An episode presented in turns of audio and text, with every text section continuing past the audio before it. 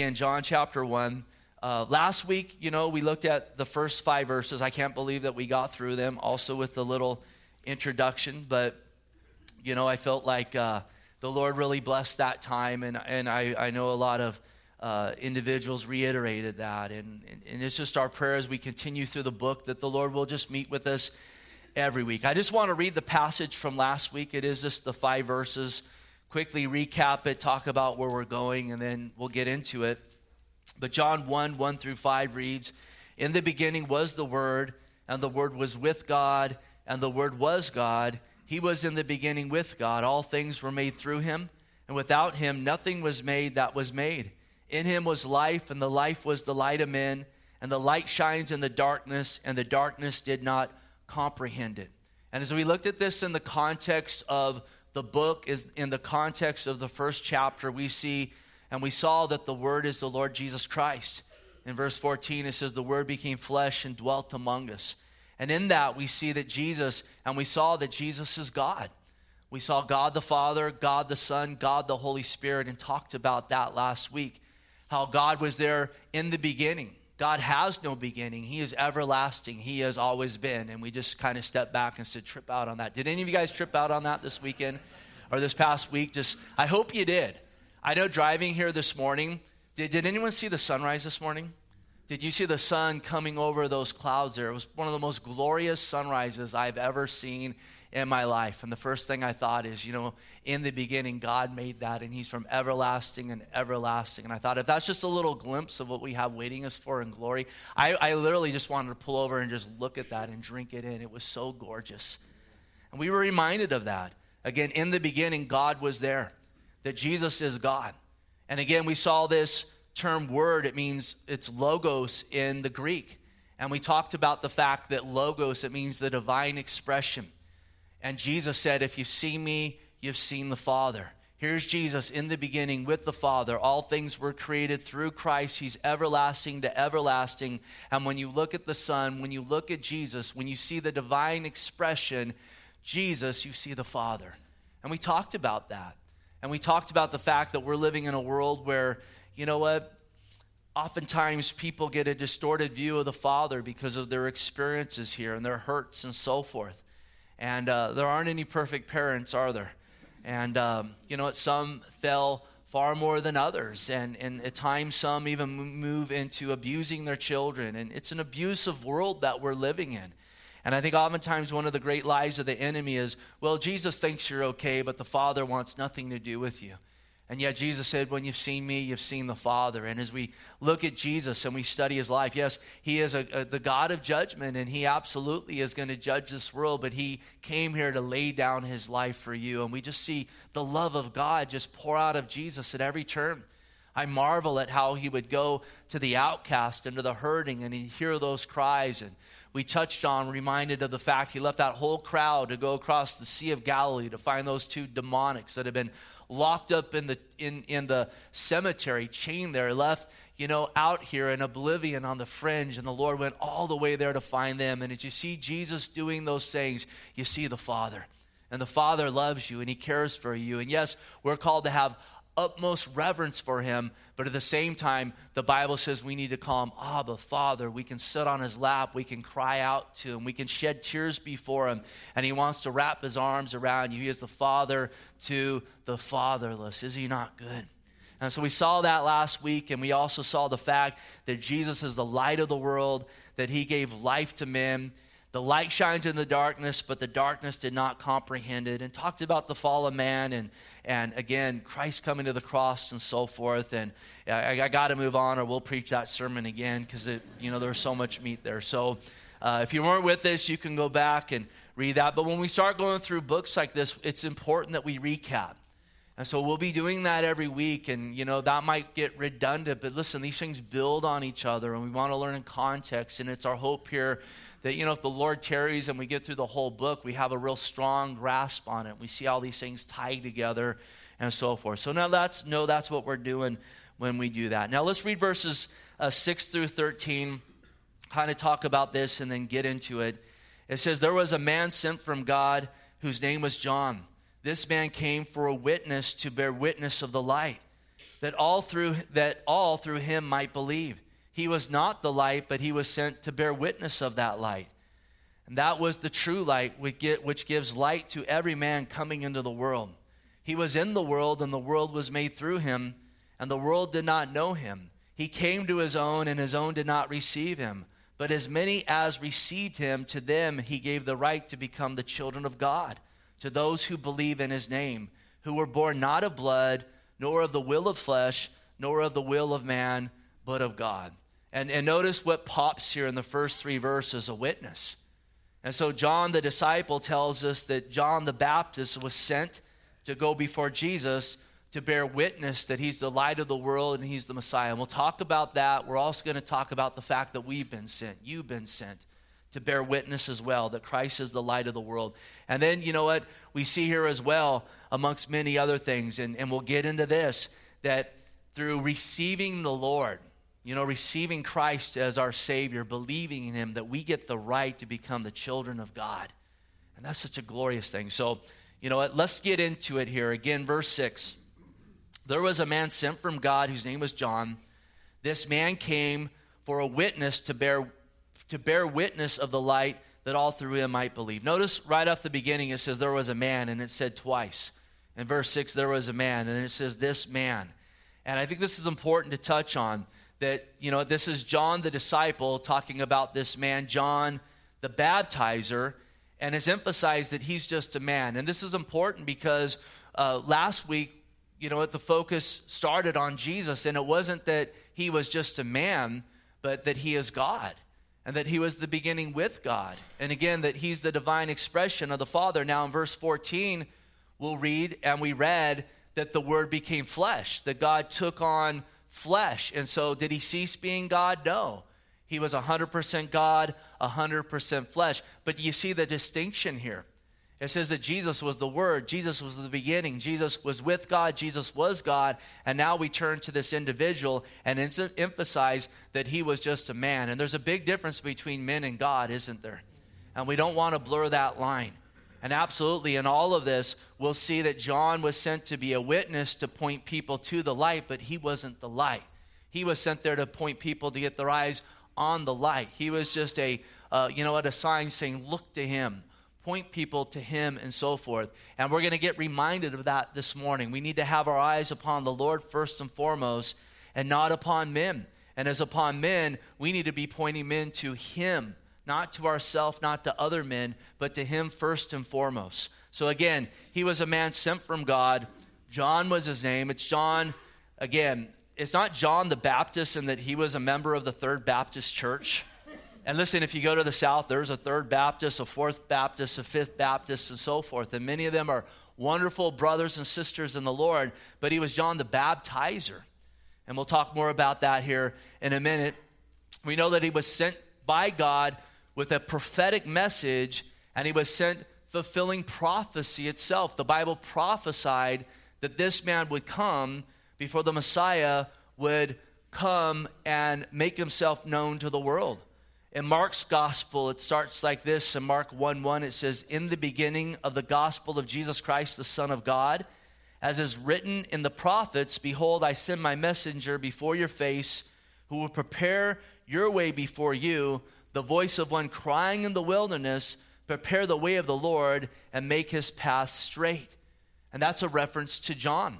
Again, a prophetic word was given that before the Messiah comes, there's just going to be this messenger, and he'll have the spirit of Elijah upon him, and he's going to make the path of the straight, or of the, the path of the way of the Lord straight.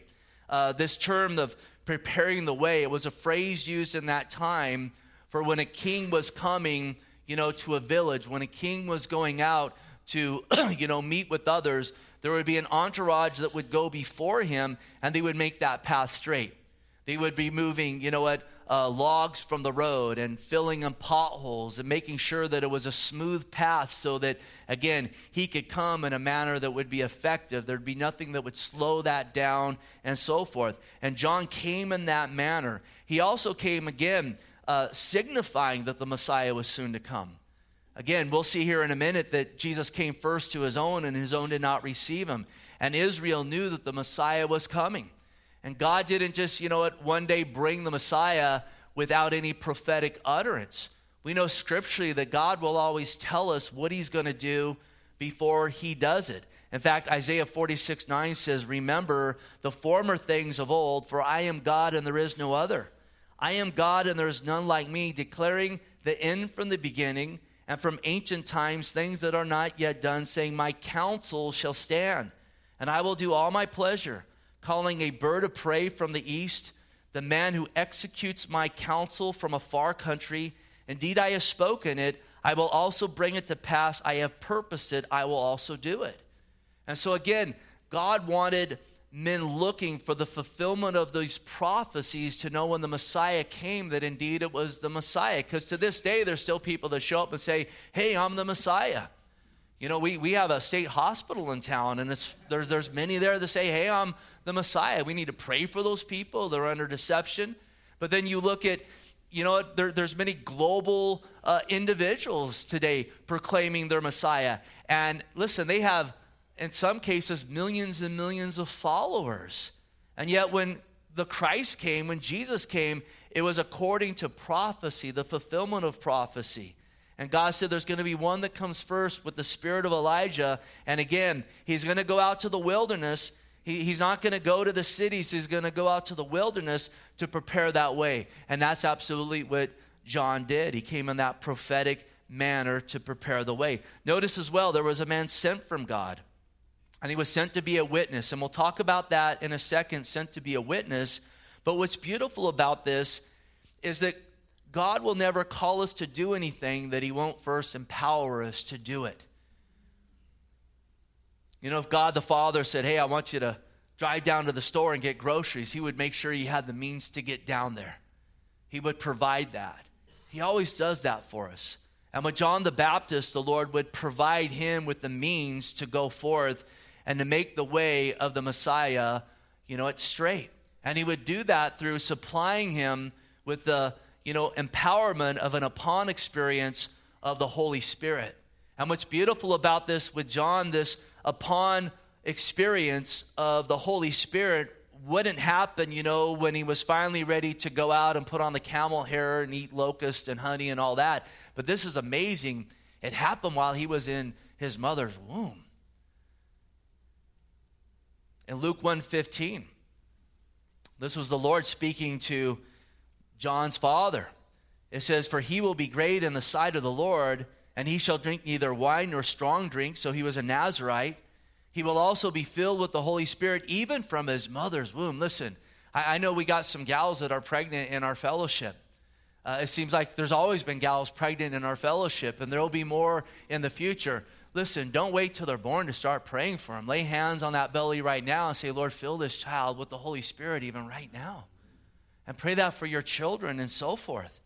As there's a beautiful picture and later on in the same chapter in Luke 139, after the Lord had showed Mary that the Holy Spirit would overshadow her and as a virgin she would conceive and bring forth the Savior of the world. It says Mary arose in those days and went to the hill country with haste to the city of Judah and entered the house of Zacharias and greeted Elizabeth. And this was Mary's aunt, who again was the mother of John the Baptist.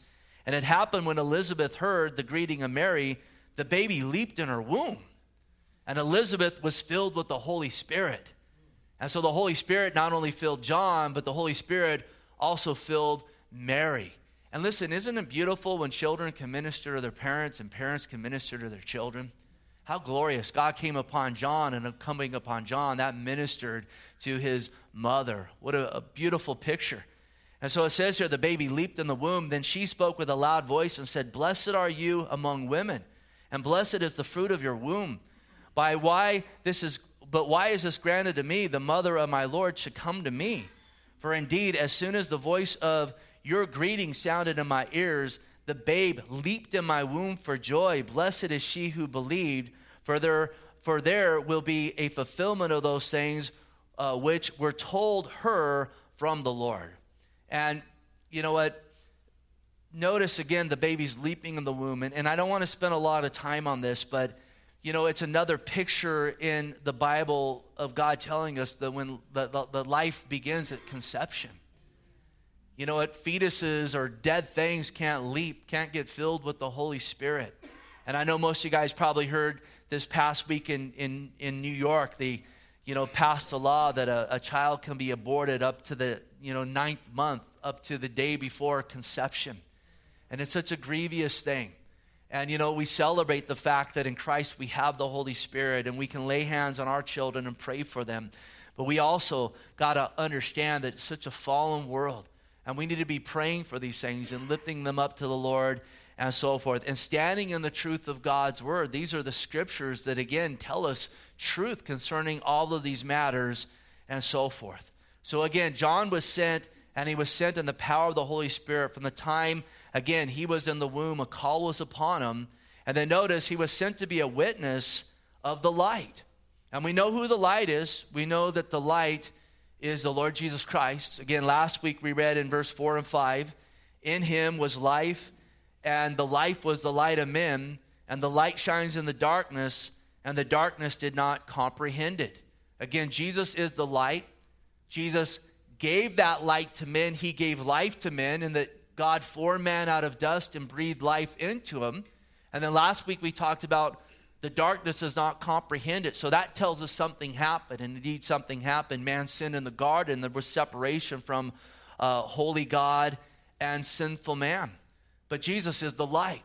And he's calling people to the light. He's calling people to himself. He's calling people to come out of the darkness and confess their sin and come to the light of the world for salvation and cleansing and everlasting life. And notice John was sent to be a witness of the light. But think about this. You know what? Does a light really need witness? Do I need a witness to you right now? Hey, everybody, hey, everybody, just so you don't know, lights are on in here. Just so you guys know, you know, I saw a sunset today and, and I need to bear witness. There's a sun up in the sky right now.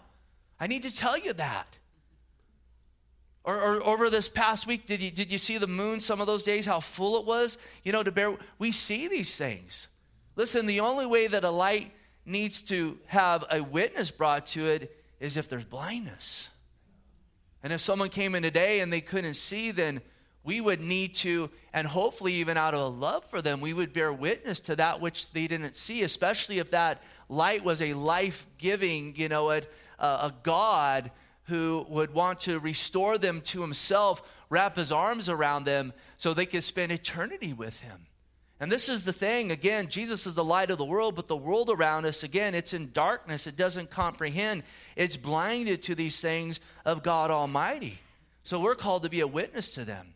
And in a second, we're going to talk about being the witness and sharing the gospel of Jesus Christ. But that's, and that is the main thing, but that's just part of it. Because if someone couldn't see you know, at the light, they couldn't see the sun, but we'll say they could see down below the sun. And we're sharing with them that there is a sun up there, and we're trying to explain that and so forth, just like you would do with the gospel. Listen, there's the Son of God, and He died for your sins, and He rose from the grave. We'd also want to see them the evidence that there's a sun in the sky, just as we'd want to show them that there's an evidence that, you know, the Son of God came and He changed my life. And the way you would show that to someone saying there's a sun, they can't see the sun, but they can see these things, you would want them to see the effects of the sun. You'd want them to see the fruit coming from the trees and understand photosynthesis and so forth. That God, you know, it allows all this to happen again from the sun shining on the plants. If you had solar panels, right? And let's just say they can see the solar panels just sitting there and so forth, but they can't see the sun, you'd want to see them, them to see that gauge and all that power and you know they can plug in and blow dry their hair and realize listen this is coming through these solar powers just sitting there but it's the sun hitting them it's a witness of it hopefully you, they, would, they would see it upon you you know. Hey i spent time in the sun today and they would see you know a little browning of the face a little suntan and so forth you know. They, they would see the effects of it kind of like moses when he was in the presence of god and he had that kind of shekinah glow and shine on him and you know kind of freak them up. They're like cover your face. We we can't handle that and so forth. And john was sent to be a witness like that. Again not only in message but uh, in his actions and we're going to come back to this here in a second and bring application to us so a, a witness to the light to these that are blind that can't see and indeed john was he was this in action he was also this in word in mark 1 4 through uh, 8, it speaks of his ministry. It says, John came baptizing in the wilderness and preaching a baptism of repentance for the remission of sins. He was saying, Listen, everyone, it's time that we acknowledge our sin. It's time that we turn from our sin because there's one coming who is the Messiah. And so get your heart right now for the first coming of the Lord.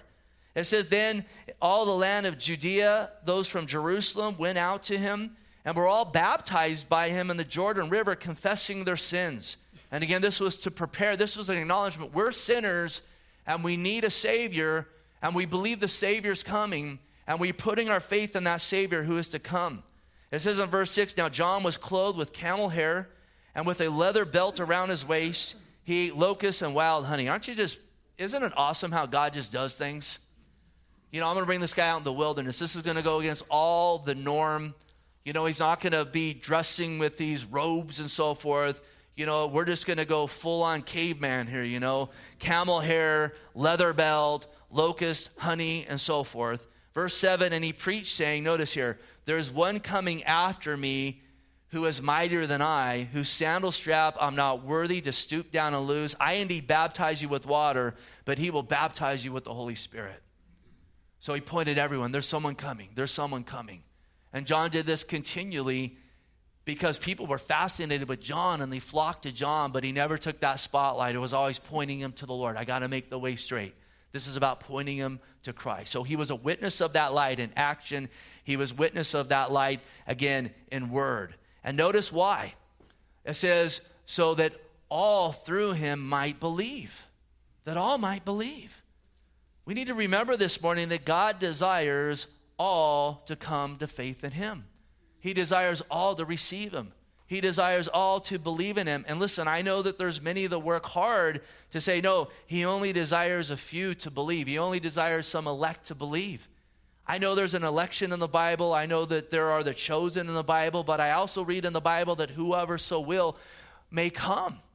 And God desires again for all to come upon him, or come to him. 1 Timothy 2, 3, and 4. For this is good and acceptable in the sight of God our Savior. It's talking about us praying that that's good. It says, who desires all men to be saved and come to the knowledge of the truth. And we need to remember that. God desires all men to call upon his name, even those ones that we despise the most in our flesh, even the ones that are told, told to go to hell, even those on the fringe of society so far out there that seem so unredeemable that you would even say, you know what? You know, they need to be snuffed off the face of the earth. And maybe some do need to be held accountable for crimes. But listen, they need to have opportunity to call upon him and we need to know that god desires for them to get saved. Listen all that's going on around us the reason we are still you know functioning here as a world and we have breath in our lungs is because god's desiring these people to repent and get born again period. He's long suffering not wanting any to perish. We got to remember that. We are here again to be a witness because just as John was called to be that witness, we're called to be that witness. When you heard the gospel, when you repented and believed in the Lord, which really is the same thing, it's, it's turning from being my own Lord to put my trust in Him to be the Lord, our Lord. Listen, John had the Holy Spirit come upon him in his mother's womb. When you believed in the Lord, God sealed you with His Holy Spirit. Ephesians 1:13, in him you also trusted after you heard the word of truth, the gospel of your salvation, in whom also having believed you were sealed with the Holy Spirit of promise. And it wasn't just an upon experience. And John was part of the old covenant. And again, they would have an upon experience. They did not have the indwelling of the Holy Spirit because Christ had not died and risen from the grave yet. But absolutely, this morning in Christ, you have the indwelling of the Holy Spirit of God in you. And just as John was sent, you have been sent. Do you know this morning you have been sent? Let me ask you, is Jesus your Lord? Can you say amen to that? You knew I was going to get to that question, right? Do you know that you have been sent? Jesus said in Matthew 28 19, Go therefore and make disciples of all the nations, baptizing them in the name of the Father and the Son and the Holy Spirit. So, again, make a disciple. That starts by sharing the gospel and someone coming to Christ, uh, receiving Him uh, by faith, by grace through faith in Him. And then he says, baptize them. That's that outward proclamation that they are inwardly changed. And then he says, teaching them to observe all things that I've commanded you. Notice not part, but all things. And then he gives us this incredible encouragement, and lo, I'm with you always to the end of the age. Amen.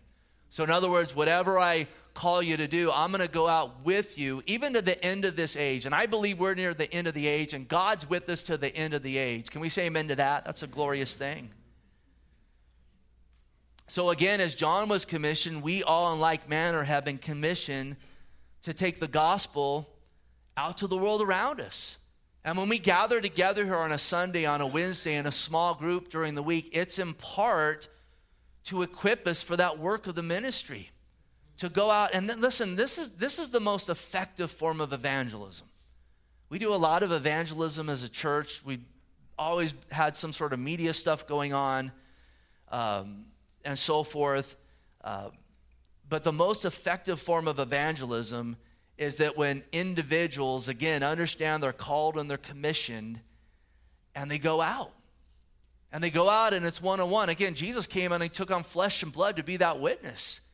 And you guys are flesh and blood that have been sealed with the Holy Spirit to go out and be that witness. Do you know that's how most people get saved?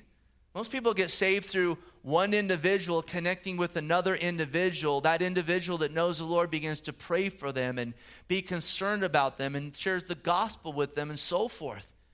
And at the minimum, it's the beginning of the seeds planting, and hopefully it's a thing where they say, Yeah, there is difference here. I can see a witness of what he's talking about in their life. Most people that will come to church, especially non churchgoers, they, they, they come from individuals inviting them you know, the clipper ad or whatever can be a reinforcement of that. We send those things out, but listen, it's through you going out and doing those things. And when you leave this place, you know, I've seen churches before, and I thought maybe we need to put this up at our church as well. A sign as you're leaving saying, you know, you're entering into the mission field. One thing to help you with this on that shelf right out that back door, we have gospel tracts that, that are there in, in things of 10 so that you know, you can get familiar with these and you can even open it up and go through someone, or you can just, you know, next time you go out to lunch, you just tuck it right in there. And hopefully you've been a witness. Hopefully you're a good tipper. And all the waitresses said amen, right? and you shine for the Lord and you've seen a difference and you've tried to acknowledge that person and you say thank you and they pour you water and so forth and you're not rude and gruff and so forth. And maybe that's just a way to impact them. And so understand that this morning. We're, we're here in part because we've been equipped, we've been sealed, we've been called. And listen, on top of that, God wants to empower us with the Holy Spirit every single day with that empowerment that, you know what, John spoke of, baptizing us with the Holy Spirit and with fire. And that's an ongoing thing. And I know a lot of people debate what is that, you know, and so forth, and it's this way and that way. All I know is that I need the Lord every single day. And all I know is that the Lord said in Luke 11 13, if you're evil or if you're sinners and you know how to give good gifts to your children, how much more will your heavenly Father, he's talking to believers here, how much more will your heavenly Father give the Holy Spirit to those who ask? And so we got to recognize I'm, I'm sealed with the Spirit of God. I've been sent to represent God, and God wants to empower me in that because that can be intimidating, can it? I, I, have no doubt there's probably some folks in here right now saying, Oh, yeah, I know I'm called, but I don't like hearing this because I'm so intimidated. I'm so frightened. Well, listen, the Lord's with you to the end of the age. The Lord's walking, you, walking with you in these things, and He wants to empower you in these things so that you can be a witness, so that you can, you know, share a timely word in a timely way. And I think the question with that is are we going to yield to Him in this? Do we truly desire to be a witness? Will we ask Him to fill us? Or will we be in a place where we say, you know what? Yeah, I'm glad I'm saved, but I want to be about my own business. I would hope we could pray the words of John uh, the Baptist, and we'll, Lord willing, see this later down the road. But in John 3:30, he said, "He must increase, and I must decrease."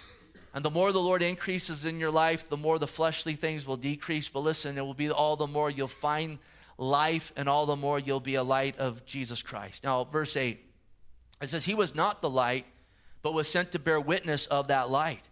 And so, in other words, John, again, is just a man.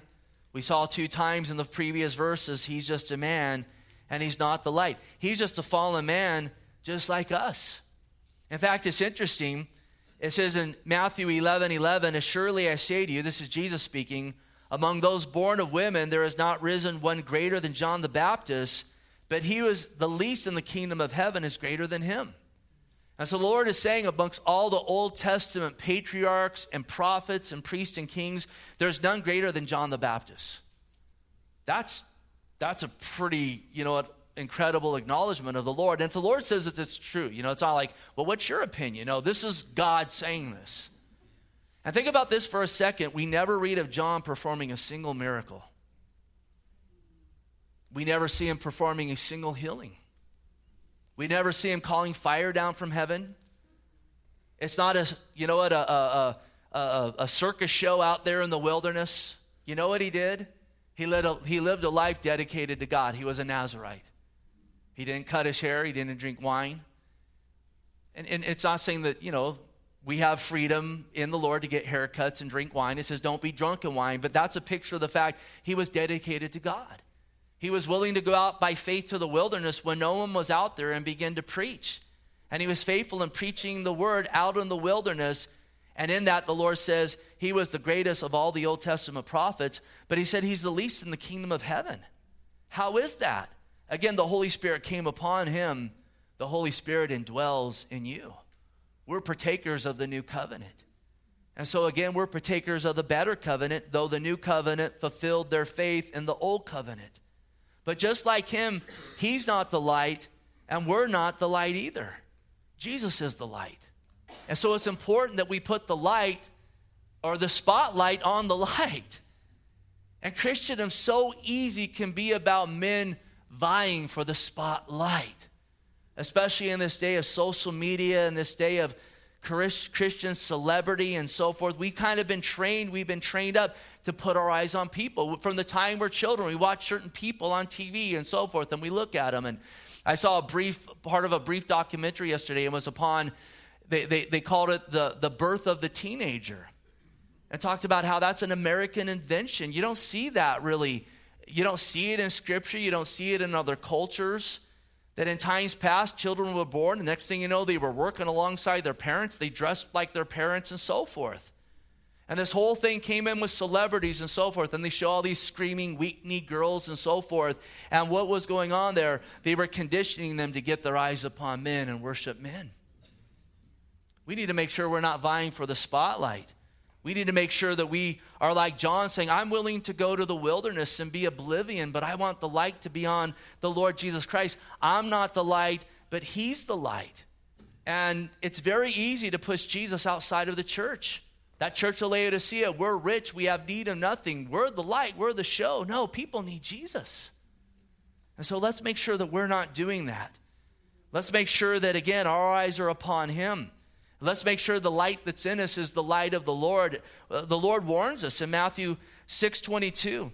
The lamp is the lamp of the body is the eye, therefore, there, if therefore your eye is good, your whole body will be full of light. But if your eye is bad, your whole body will be full of darkness. If therefore the light that is in you is darkness, how great that darkness. And so the more you have your eyes on the light on Jesus, the more Jesus is going to shine through you. Verse 9. That was the true light which gives light to every man coming into the world. And we talked about this last week. Jesus, again, is the true light. He gave life to men. He's desiring men to come back to him. He declared himself in John 8 12, I am the light of the world. Now, again, we've already touched on it. Beware, because there's false lights. We read in Corinthians, Satan comes what? As an angel of light. So be warned. He says his workers disguise themselves as angels of light, of light. So we need a light detector. We need to be a witness of the light, and we also need to be able to detect is that light God or is that a false light? What's the light detector? Does anyone know it this morning? We're reading it right now, right? The Bible. Test all things by the scripture. The Holy Spirit's that light detector. We go before the Lord in prayer God, give me discernment, bring confirmation. But He's the true light, and there's false lights all around us. Again, the giver of life that gave life to men. And again, we got to remember, He came into the world that dwells in darkness. We were in that darkness before. Again, Ephesians 5 8, you were once darkness, but now you are the light. Now you are light in the Lord. Walk as children of the light. And, and again, let's remember this. He's the light, the world's in darkness. He's desiring all to come to know him and so forth. let's remember that. You know, I, I just, my heart breaks for the culture that we are living in. I think that we are being so conditioned to hate others, to, to not be long suffering with others, to just take our ball and go the other way and go home. And I, I know that we are in a, we are in a, we are absolutely in the midst of a cold civil war in our nation between the right and the left. And I, I'm absolutely a conservative individual, but but it's not to the point where you know there there aren't you know acknowledgments that that listen there's certain liberal ideas and concepts maybe not they're implemented the way they're implemented that are good when it comes to compassion and care and so forth. And and you have all these different policies but my thought is that we've moved past that and our culture looks like something out of a comic book right now it really looks like something out of Gotham City where there's these two propaganda machines. And yes, there are two of them. And what they're trying to do is just make people, you know, hate others and poison them and so forth. And if you don't think like me and if you don't view things like me, then you're the enemy and I hate you. And it, it, bothers me that I see that coming into so much of Christendom because what that will what that will do is it will it will pit you against these unbelievers perhaps in the darkness but it will also begin to spoil your soul even towards other brothers in the light. And it's just so important that we don't take that bait and we remember listen, the world dwells in darkness. Jesus is the light of life. He's coming very soon, and our life here is as a handbreadth. It's a vapor. It's going to come and it's going to go. We got to take these thoughts captive to the obedience of Christ. Because again, He gave light to every man coming into the world. He desires all to be saved. Verse 10 he was in the world, and the world was made through him, and that world did not know him. Again, Jesus came to the world. Verse, verse 14 of this the Word became flesh. He did this to live that sinless life, to go to the cross of Calvary, to pay the penalty of your sin, to pay the penalty of my sin, to pay the penalty of the sins of the world. Again, this all started with one man's rebellion, and we would all have the means of salvation through one man's obedience the wrath of the Father placed upon him. We talk about this over and over and over, and maybe we will talk about it over and over and over in the future. Took that wrath upon him. The wages of sin is death.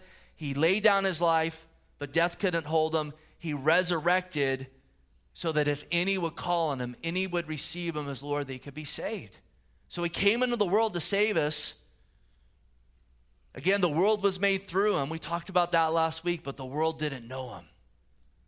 This is amazing. The world does not know their God. The world does not know the master. The world does not know their maker. We have three guinea pigs at home and they all know me. Serious. They know when I come in because I am a sucker for feeding them. Like, you know, my girls were younger and it was like guinea pig, and now they're they're like teenagers now, and guinea pigs aren't too attractive to teenage girls. They still acknowledge them here or there, but they've kind of become my guinea pigs, you know? The one had a rash, and I medicated him back to life, you know, back with putting ointment on him, Melaleuca, and I made a sweater for him out of a sock. and they know me. Listen, I walk in the room, you can ask Shannon, they go nuts. They start going crazy because they know I'm going to give them a treat. They're like really stoked right now because we're doing that celery thing where you juice the celery. And so their celery stalk, and man, they're just like, they're loving it. But they know me. But think about this the world does not know God. That's how blind the world is. Wouldn't you be compassionate if you came home and your dog was in a place that your dog didn't acknowledge you? This world doesn't know God because of sin, because of the fallen nature. But God loves them and God wants them to come to Him. And God's put us in a place to point men to Him. Verse 11, he came to his own, and his own did not receive him. Now, this speaks specifically of him coming to Israel. Again, salvation is to the Jew first and then to the Gentile. Why? Because God chose Israel to be the vessel to bring forth the Messiah of the world. God had given them all this prophecy how the Messiah would come, and they were to be looking for him. And listen, he came that first time, and they looked right past him, and they weren't even looking for him. And that law and all he had was just a foreshadow of the substance of Christ who was to come. And when the substance came, they just st- stayed stuck in the shadow of the law, thinking they could be justified by their works when they couldn't, and neither can we. He came to his own and they didn't receive him. Again, they weren't looking for him at that first coming. Are you looking for him at that second coming? I hope you are. I hope we are. I hope we can truly pray as a church, Maranatha, come soon, Lord Jesus and, and mean it. Jesus prophesied later on, in fact, in John 5 43, we'll see this down the road, Lord willing. He says, I've come in my Father's name, and you do not receive me. If another comes in his own name, him you'll receive. And this is a prophecy about the Antichrist. When he comes in his own name, you'll receive him. In fact, Israel will make a covenant with him. And halfway through that, you know, a covenant of seven years, they're going to realize this isn't the Messiah when he brings a sacrifice in that temple that will be erected on the Temple Mount that they're ready to build right now. They have everything they need to build it. They're going to recognize when he brings this abominable sacrifice, this isn't the Messiah.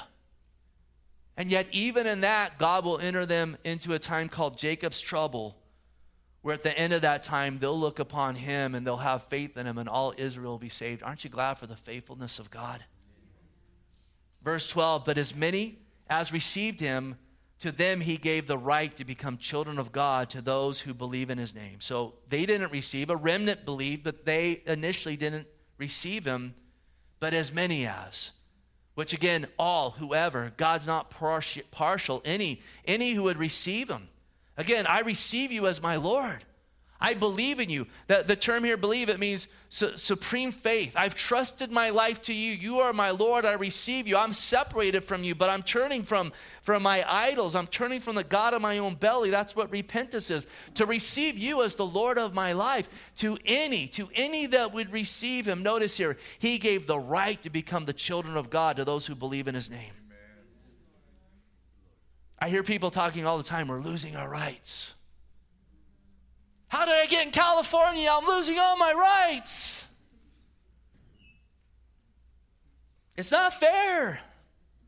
In Christ Jesus, you have the greatest right in the history of all of creation. You're a child of God. And that's a right that can never be taken from you if you have true faith in Him. It can never be stripped from you. If God is for you, who can be against you? You're in His hands, never to be snatched away grafted into his family as children of God. Uh, it's awesome here. Um, th- this implies that we're children of God in name, and we're also children of God in nature. And this is a message we got to get out because there's so many people that think, well, I'm saved by grace. Now I go back to doing what I did before. But we got to understand we're saved by grace through faith, positionally right. Now God wants to begin to shape and mold and change our nature so that why? We would be a witness of the light. Because the light's in us now. So the Holy Spirit's doing a work in us now. Listen, we the Lord gives us the opportunity at times, you know, to have children, and generally our children look something like us, right? If it's if it's a natural, you know, birth child. They're going to look something like us. It's the same with us. He says, You're children of God by name, and now God wants to do a work in us so that we begin to resemble Him. Why? So we can be that witness. So they can say, You're different. You're a little different than everyone else. It's, it's a witness, again, of the gospel of, of God because if, if we just blend in and we're like the world, why would they even be interested? Why would they even care? They're like, you're just like us. And it seems like it's getting harder and harder to differentiate the church from the world.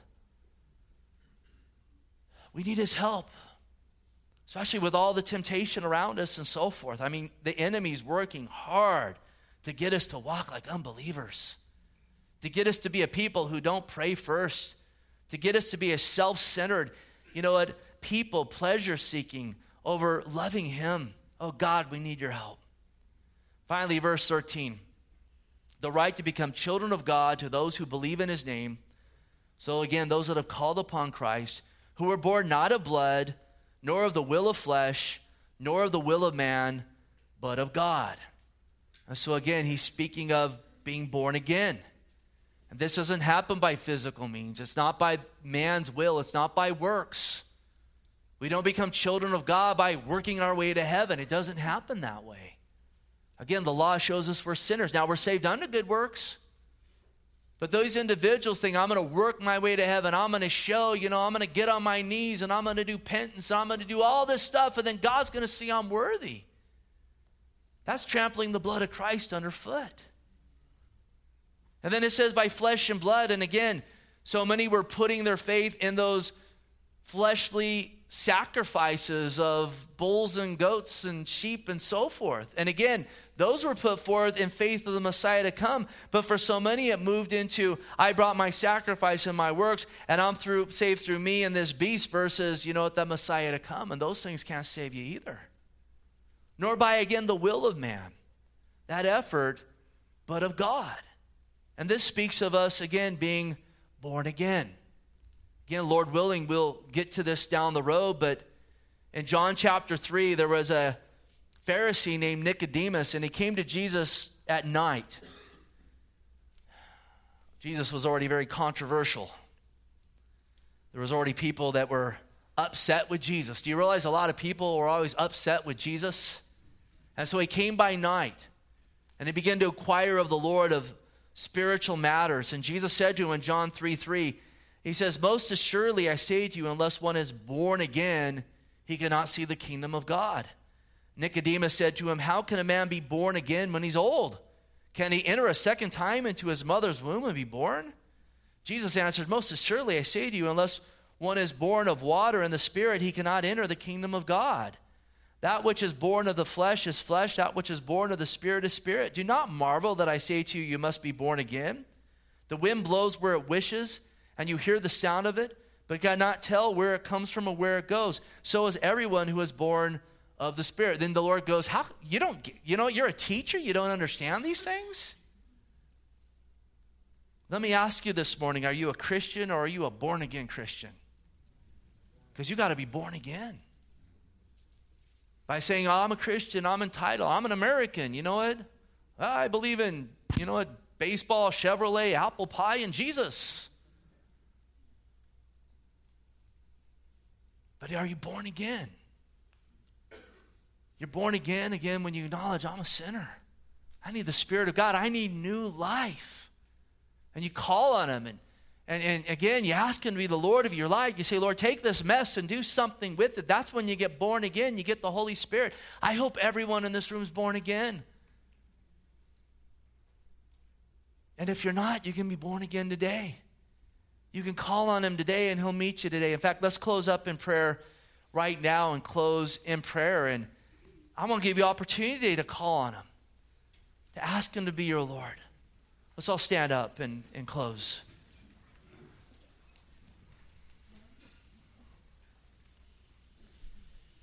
Lord, we bless you today, and God, we just desperately need you. Lord, I marvel. I marvel at your grace, your mercy, your love for us. God, while we were in darkness, while we were darkness and sin, you amazingly sent your son, and Jesus, you willingly came to live a sinless life and die for us at that hill of Calvary on that cross. And again, you rose from the grave to, to defeat sin and death, to make that way of salvation for us, Lord. Lord, I want to pray, God, great blessing on all of those that are born again, that have put their trust in you. I want to pray, God, that this morning, God, we'd receive this reminder that we've been commissioned to be a witness of the Lord. I pray we'd ask the question, what kind of a witness I, am I? And are there things, God, that are, God, not, God, a good witness of you? We'd ask for forgiveness of those things. We'd do business with you, God. We'd get our eyes upon you, God, and we'd get our eyes again off of, of men. We'd point one another to you, God, and if we've been pointing people to ourselves, Lord, we would repent of that. Listen, if you're here today and you haven't called on Him, today is the day of salvation. And I want to encourage you to do that today. And listen, we did this last week, and I, I just feel led to do it again today. And I, I don't know. I, I don't know what we'll do next week if we're here next week, but I know with these matters, a lot of times people are just, they're like, I don't know what I am. And maybe you're here today and you're like, oh, I'm a Christian, but am I a born again Christian? I want to know that I am. I, I want to know that I know that He's my Lord and I've called on His name and it's all settled. Let's settle it today. Let's get it settled today. And again, we're, we're not saved through a prayer, we're saved through faith in the Lord, but God has called us to call on His name in prayer. And if you haven't done that, I, and you're saying, Steve, I want to call on him right now. I, I want to leave here knowing I'm born again. I, I want to get sealed with the Spirit of God and have that assurance of my salvation. I want to pray with you today. And, and again, the, the prayer is just, just to come alongside that faith that God's giving you right now to trust in Him, to, to, to, to put your hope in Him, to, to receive Him as your Lord.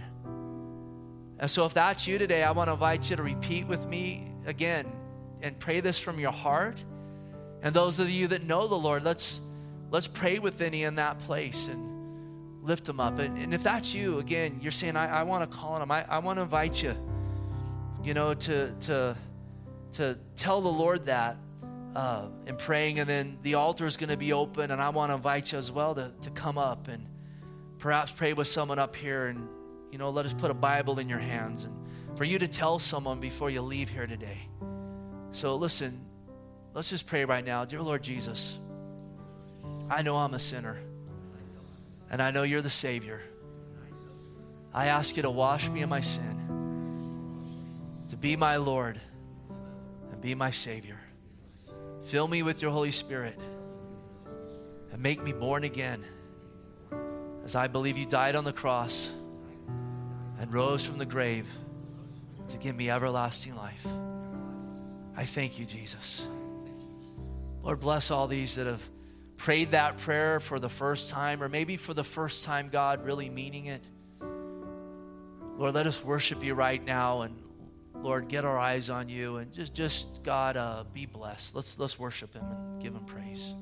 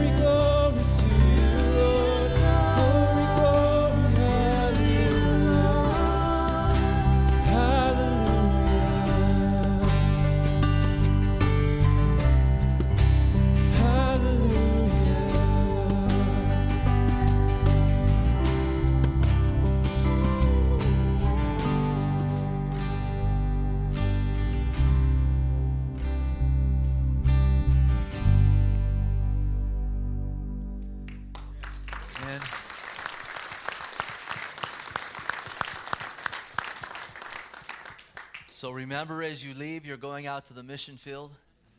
I pray God will shine his face on you greatly and empower you with this Holy Spirit. And I just pray you be greatly blessed in the Lord Jesus Christ today. God bless you.